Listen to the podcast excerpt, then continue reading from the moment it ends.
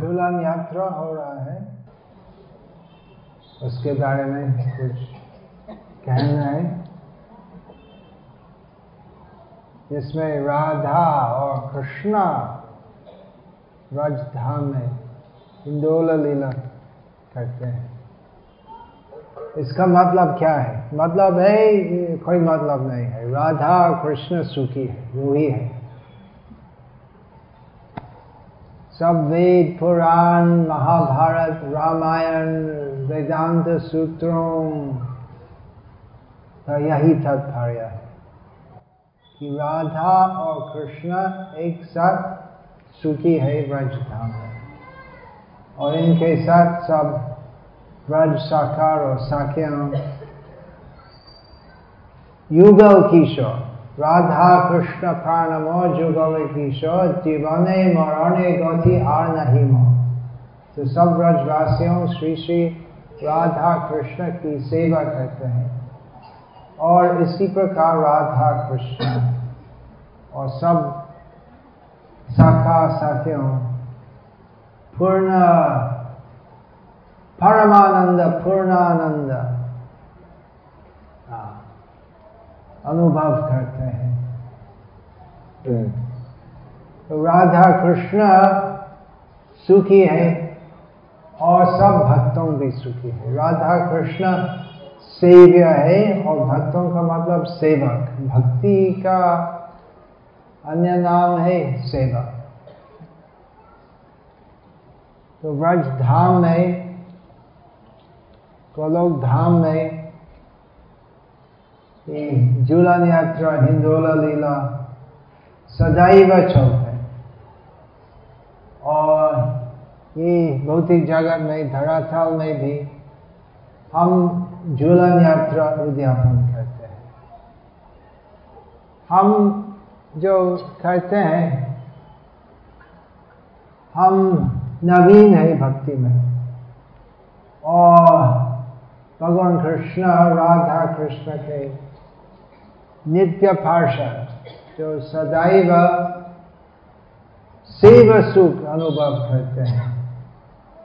वे प्रवीण है कृष्ण की भक्ति में। राधा कृष्ण सेव्य है और शुद्ध भक्तों सेवक है। सेव्य सेवक आदान प्रदान करने में भक्ति होते हैं, प्रेम प्रेम प्रकट होते रस भाव होते तो हम भी भक्ति करते हैं और वो भक्ति जो हम धरातल में करते हैं, वो सब तैयार तैयार होने वो व्रज धाम में प्रवेश करने के लिए। भक्ति का सूत्र है कृष्णात अखिल चेष्ट अर्थात सब कुछ जो हम करते हैं हम करते केवल यही उद्देश्य कि सब कुछ जो हम करते बोलते सोचते सब प्रयास जो हम करते हैं तो केवल श्री श्री राधा कृष्ण का पूर्ण सुख के लिए हेतु है तो हम अनादिकाल से भौतिक जगत में हैं। पुनरअपि जननम, पुनरअपि मरणम, पुनरअपि जननी जठर हम बार बार जन्म लेते बार बार मृत्यु मिलते। उसका कारण क्या है? क्योंकि हम सुखी होने चाहते उस सुख जो हम अनुभव करना चाहते हैं। भौतिक जगत में, वो भौतिक सुख। इंद्रिय और शुद्ध वैष्णव, कृष्ण के नित्य पार्षद ब्रजवासियों जो सदैव शिव सुख में तन्मय रहते हैं, सदैव कृष्ण की सेवा करते हैं। उनके हृदय में एक कुछ इंद्रिय सुख की इच्छा कुछ भी नहीं भौतिक इंद्रिय सुख, अनुभव करना, वो ही संसार का मूल कारण है। तो हम जो ये भौतिक जगत में हम जो भक्ति करते हैं, हम कहते हैं, हम वो भक्ति जो हम कहते हैं, उसको साधना भक्ति कहते हैं। साधना का मतलब कि हम सब नियम समृद्धि सब विधि निषेध। हम पालन करते हैं कृष्ण की सेवा में। राजधाम में वो कुछ नियम पालन करने का कोई आवश्यकता नहीं है, क्योंकि सभी भक्त अपना स्वभाव से तो सब कुछ करते हैं, कृष्ण का सुख के लिए शुद्ध भक्तों का मन में कृष्ण का सुख के अलावा कोई भी चिंतन कभी भी नहीं आता। उनका स्वभाव वैसा है कि वे सब कुछ करते कृष्णार्थ ही अकेला कृष्ण सब कुछ जो वे करते थे वह कृष्ण का, सुख का हेतु से करते हैं। और हम जो बद्ध जीव बद्ध जीव का मतलब हम भौतिक संसार में हैं। और हम यहाँ पर है। हम बद्ध हैं, क्योंकि हम राधा कृष्ण से चढ़ के भौतिक संसार में आया, इंद्रिय तर्पण करने के लिए।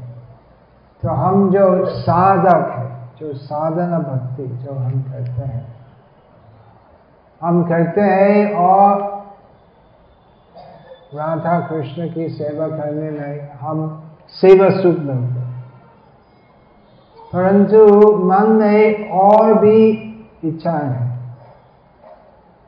क्योंकि अनादिकाल से हम चौरासी लाख जीव जाति में प्रयास किया, इंद्रिय सुख प्राप्त करने के लिए। इसलिए वो भक्ति जो हम कहते हैं, वो शुद्ध नहीं है, वो मिश्रित है।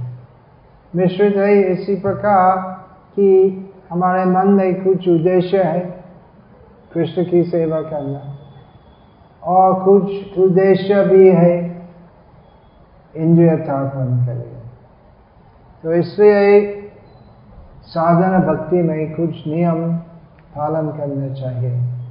जिससे हम इंद्रिय सुख से दूर रहेंगे चार मुख्य नियम है मांस और सभी प्रकार का आमेशा आमेशा का मतलब मांस मछली, अंडा, प्याज, लहसुन, वो सब वर्जित है। और अवैध स्त्री पुरुष संग वर्जित और किसी प्रकार का नशा लेना पूरा वर्जित तो ये सब नियम पालन करने से हम किसी प्रकार के महापाप नहीं कर सकते। परंतु मन में वो इच्छा जो अनादिकाल से हृदय में दृढ़ता से स्थित है वो इंद्रिय तर्पण के लिए। उसको निकालना कठिन है। तो इसलिए यदि हम आ, वो सब मांस भोजन शराब वो सब लेना वो सब वो सब चलते हैं तो फिर भी वो इंद्रिय सुख की इच्छा अन्य प्रकार प्रकट हो सकती हैं। इसलिए चैतन्य महाप्रभु हमको चेतावनी दिए कि भक्ति में लाभ, पूजा, प्रतिष्ठादि जत उपशाखागण ये सब सूक्ष्म रूप में भौतिक इच्छाएँ जो है, वो वे भी वर्जित होना चाहिए। वो ही। कस आप सब जो पुण्यशाली है इसलिए आप सब यहाँ ही है नहीं। आप तो सामान्य व्यक्ति नहीं है। आप सब पुण्यशाली हैं। तो पापी पापी लोग तो मंदिर नहीं आते। और यदि पापी लोग आते मंदिर तो पुण्यवान हो जाते। तो आप सब पुण्यशाली लोग हैं। इसलिए आप कृष्ण कथा सुनने के लिए यहाँ आए हैं। आप सामान्य व्यक्तियों नहीं हैं। और भारतीय प्राचीन संस्कृति में लोग जो उच्च कोटि वंश में जन्म लेते हैं, वे तो स्वभाव से, उनकी संस्कृति से तो मांस भोजन नहीं करते। तो गुजरात में ऐसा था ना? एक दो पीढ़ी पहले था। तो बहुत कम थे। लोग जो किसी प्रकार का मांस, मछली, अंडा खाते थे। बहुत कम थे। वो ऑमलेट वो सब चीज़ तो नहीं था। अभी तो मोटा बाज़ार में नानी बाज़ार में सब मिलते नहीं। ऑमलेट और क्या? नॉन वेज तो पहले नहीं था। तो वो आपकी संस्कृति वैसे है कि वो सब नहीं लेना। और शराब पीना है तो वो तो एकदम नीच लोग के लिए। आज का वो तो जमाना अलग हो गया। परंतु फिर भी आप जैसे पुण्यशाली लोग तो वो सब चीज़ों स्पर्श नहीं करते। तो आपके लिए वो सब चरण सरल और कस जो वृद्ध है, जैसे मनोरमा माता जी है और देवयानी माता जी है तो लगता तो पूरे ज़िंदगी में ऐसे चीज़ तो कभी भी स्पर्श नहीं किया। वही संस्कृति है। संस्कृति थी। तो आपके लिए वो सब बहुत नीचाभ्यास मांस भोजन, शराब पीना, आपके लिए वो सब छोड़ना कठिन नहीं है, या या आप तो कभी भी नहीं किए। परंतु हृदय में सूक्ष्म रूप में भौतिक आसक्ति है। वो सब निकालना और कठिन है। इसलिए हमें साधना भक्ति करनी चाहिए। केवल शाकाहारी होने से ही कृष्ण भक्ति नहीं होती शाका, जैन भी शाकाहारी है, लेकिन कृष्ण भक्ति तो नहीं करते। जैन धर्म में और कृष्ण भगवान के बारे में विचार जो है तो मैं नहीं कहूँगा।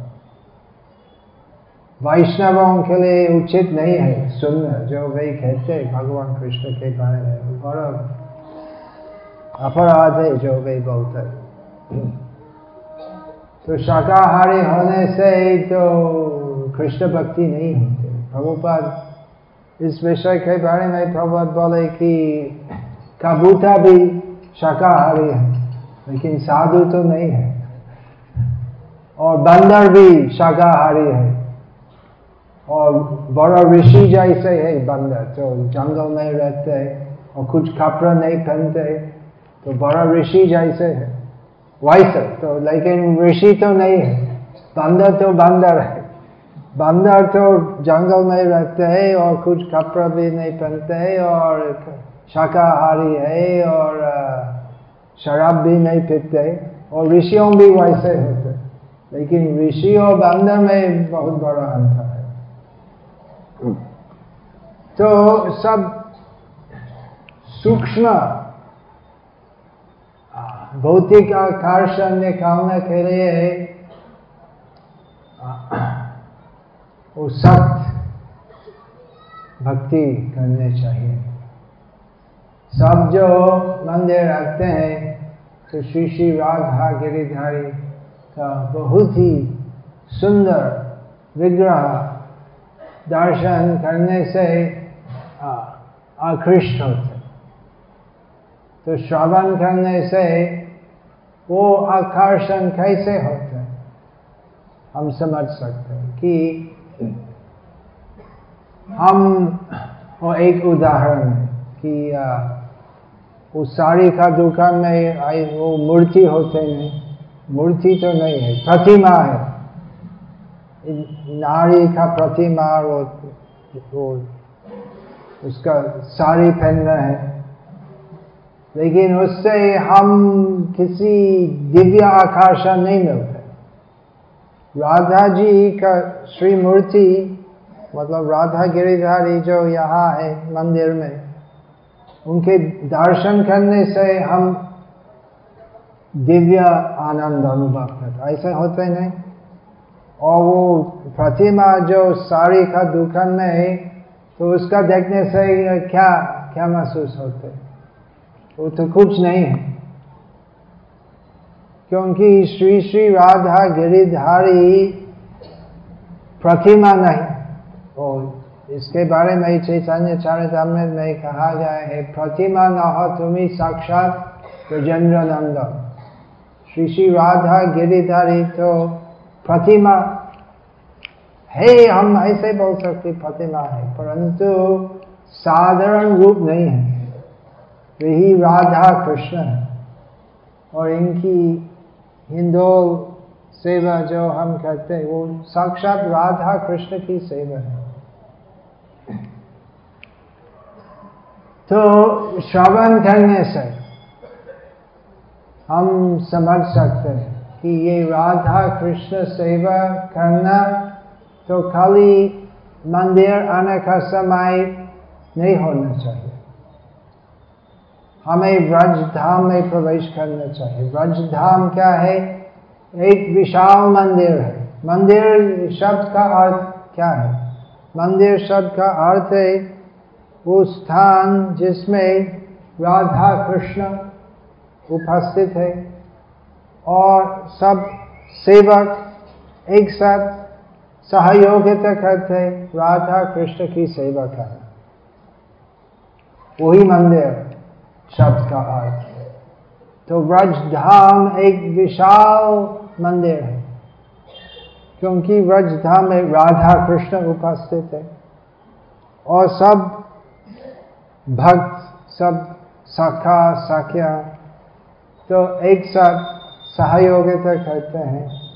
श्री श्री राधा कृष्ण की सेवा करना। तो ये मंदिर जो है, ये भौतिक जगत के बीच में एक नमूना है। वो ब्रज धाम का। और यहाँ पर सब प्रशिक्षण मिल सकते जिससे वे योग्य होंगे वो ब्रज धाम में प्रवेश करने के लिए। तो यहाँ आप आते हैं श्रवण करने के लिए और हिंदू सेवा करने के लिए, कीर्तन करने के लिए। तो यही सब अभ्यास है, जिससे हम पूरा तन्मय होंगे कृष्ण सेवा करने को जिससे कोई दूसरी इच्छा हृदय में नहीं रहेगी केवल यही इच्छा रहेगी। शुद्ध भक्ति क्या है? शुद्ध अवस्था क्या है? राधा कृष्ण प्राणमो युगल किशोर जीवने मरणे गति आर नहीं मो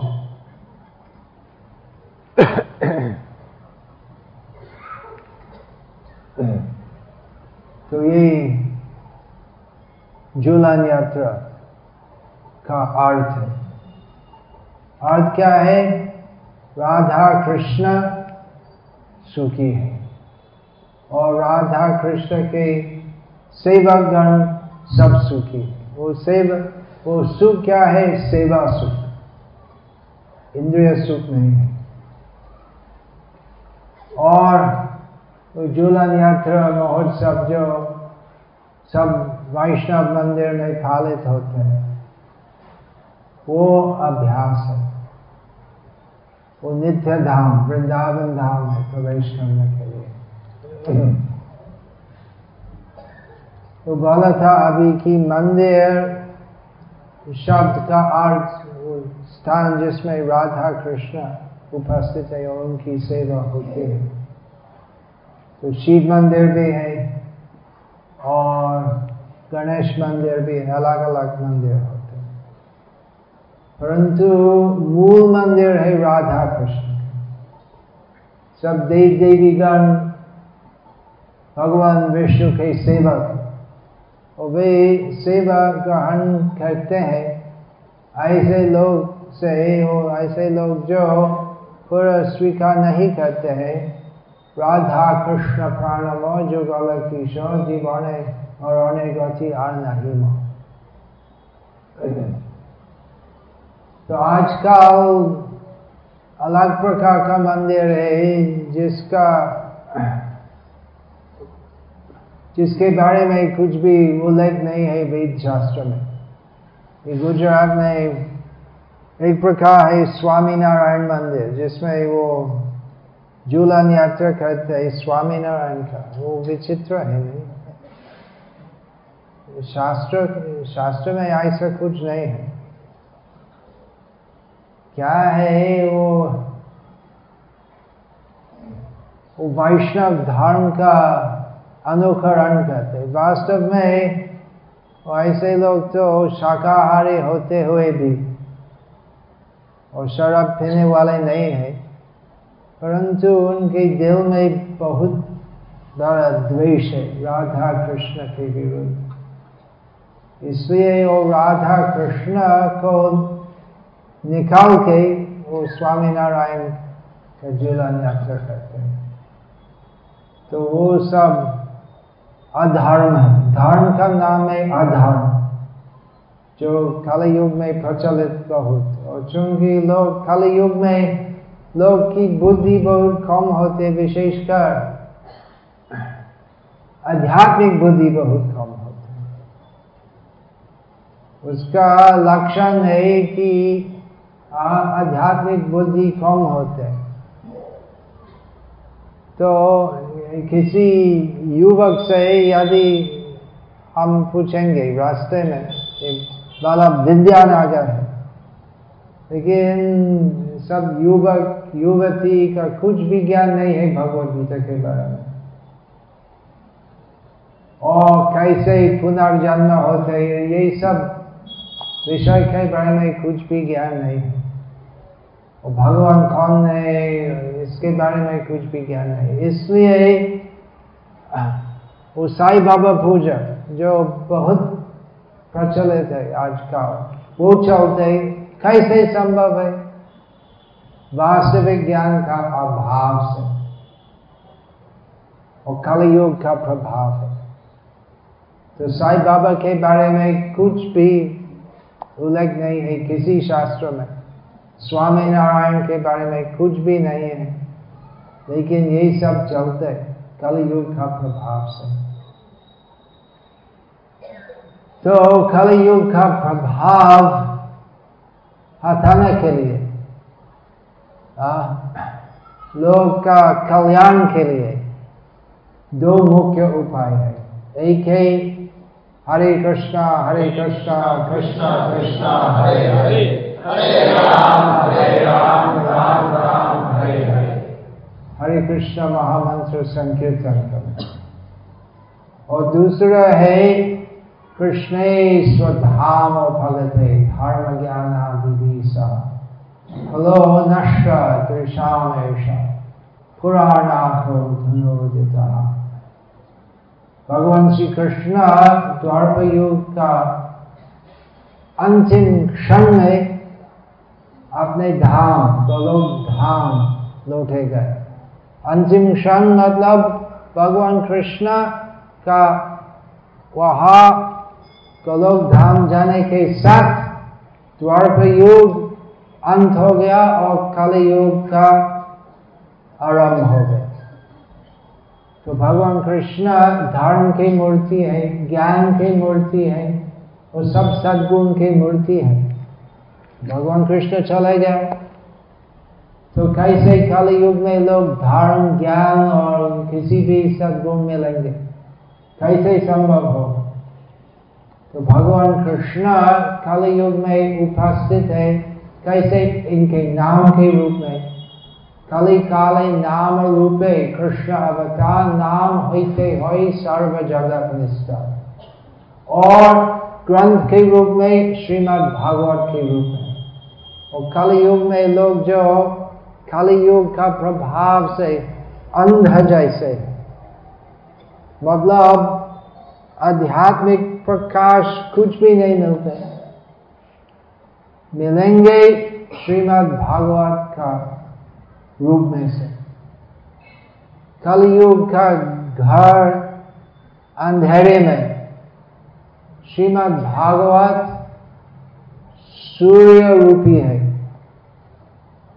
इसलिए खलो नष्ट दृशा में ऐसा पुराना आध्यात्मिक ज्ञान का उदय है। भगवान कृष्ण चले गया पूरा अंधेरे आ गए, लेकिन अंधेरे निकालने के लिए सूर्य रूपी श्रीमद् भागवत का उदय हो गया। तो भाद्र मास में विशेषकर श्रीमद् भागवत का वितरण होने चाहिए। पहले बोला था कि आप सब पुण्यशाली है, इसलिए आप यहाँ आए हैं झूलन यात्रा में और श्री श्री राधा गिरिधारी की सेवा में अंश ग्रहण करने के लिए। और झूला यात्रा के बारे में कुछ हरि कथा श्रवण करने के लिए। तो हरि कथा श्रवण कीजिए। आप यहाँ आए और अपने घर में भी आप श्रीमद् भागवत का पाठ कीजिए। श्रवण और कीर्तन से आपका आध्यात्मिक जीवन परिपूर्ण हो जाएगा। सेवा करने चाहिए और सेवा का आधार है। श्रवण और कीर्तन, विशेषकर श्रीमद् भागवत, कलयुग में सबका श्रीमद् भागवत का पाठ करना चाहिए। और विशेषकर भद्रा मास में, जो जिनके पास श्रीमद् भागवत नहीं है हाँ उनको देना है और जो जो जिनके पास नहीं है तो लेना ही है। तो श्री शिल प्रभात की कृपा से और इनके भक्तों की कृपा से। वो श्रीमद् भागवत, जिसका अर्थ बहुत गहरा है, अभी उपलब्ध है। पृथ्वी की सब मुख्य मुख्य भाषाओं में। सारा रूप में वो सब सूक्ष्म अर्थ की व्याख्या है। गुजराती में भी उपलब्ध है। वो पूरा सेट का दाम है छह हज़ार कितना? पाँच हज़ार। पाँच हज़ार? रुपये सिर्फ़। हिंदी में छह हज़ार। इंग्लिश में। पाँच हज़ार। छह हज़ार। तो पाँच हज़ार रुपया तो कुछ पैसा है, लेकिन ऐसा अगर किसी शादी की व्यवस्था होते तो कम से कम कितना? कम से कम सबसे गरीब लोग तो कम से कम पाँच लाख लोग, पाँच लाख रुपया डालता है उसमें। तो पाँच हज़ार क्या है? पाँच हज़ार रुपये से आपका आध्यात्मिक जीवन पूर्ण हो जाएगा। आप प्रतिदिन श्रीमद् भागवत का पाठ करने से आप दिव्य आनंद अनुभव करेंगे। आप भगवान कृष्ण का पूर्ण आशीर्वाद मिलेंगे। और यदि आप प्रतिदिन अभ्यास, शास्त्र अभ्यास नहीं करेंगे तो केवल घर में रखने से आपका घर इतना पवित्र हो जाएगा। शास्त्र में यही लेख है कि जिनके घर में श्रीमद् भागवत है तो देवगण आते हैं, वो श्रीमद् भागवत की पूजा करने के लिए। तो अब यदि श्रीमद् भागवत घर में रखना है तो आपको किसी भी देव देवी की पूजा करने का कोई ज़रूरत नहीं है। देव देवी गण आपकी पूजा करने के लिए आएँगे। वो ही। है क्योंकि आप श्रीमद् भागवत को मानते तो कितना महान है श्रीमद् भागवत इसलिए हमारा अनुरोध है तो जिससे आपका दुर्लभ मानव जन्म तो पूर्ण रूप से कृष्ण भक्ति से सफल हो जाएगा। आप श्रीमद् भागवत का पूरे से ले जाए और इस प्रकार भगवान श्री कृष्ण आपसे प्रसन्न होंगे और यदि कृष्ण भगवान आपसे प्रसन्न होते आपका जीवन में और कुछ भी प्राप्त करने का और नहीं रहेगा, वो ही जीवन की उत्तम संसिद्धि है। हरे कृष्ण।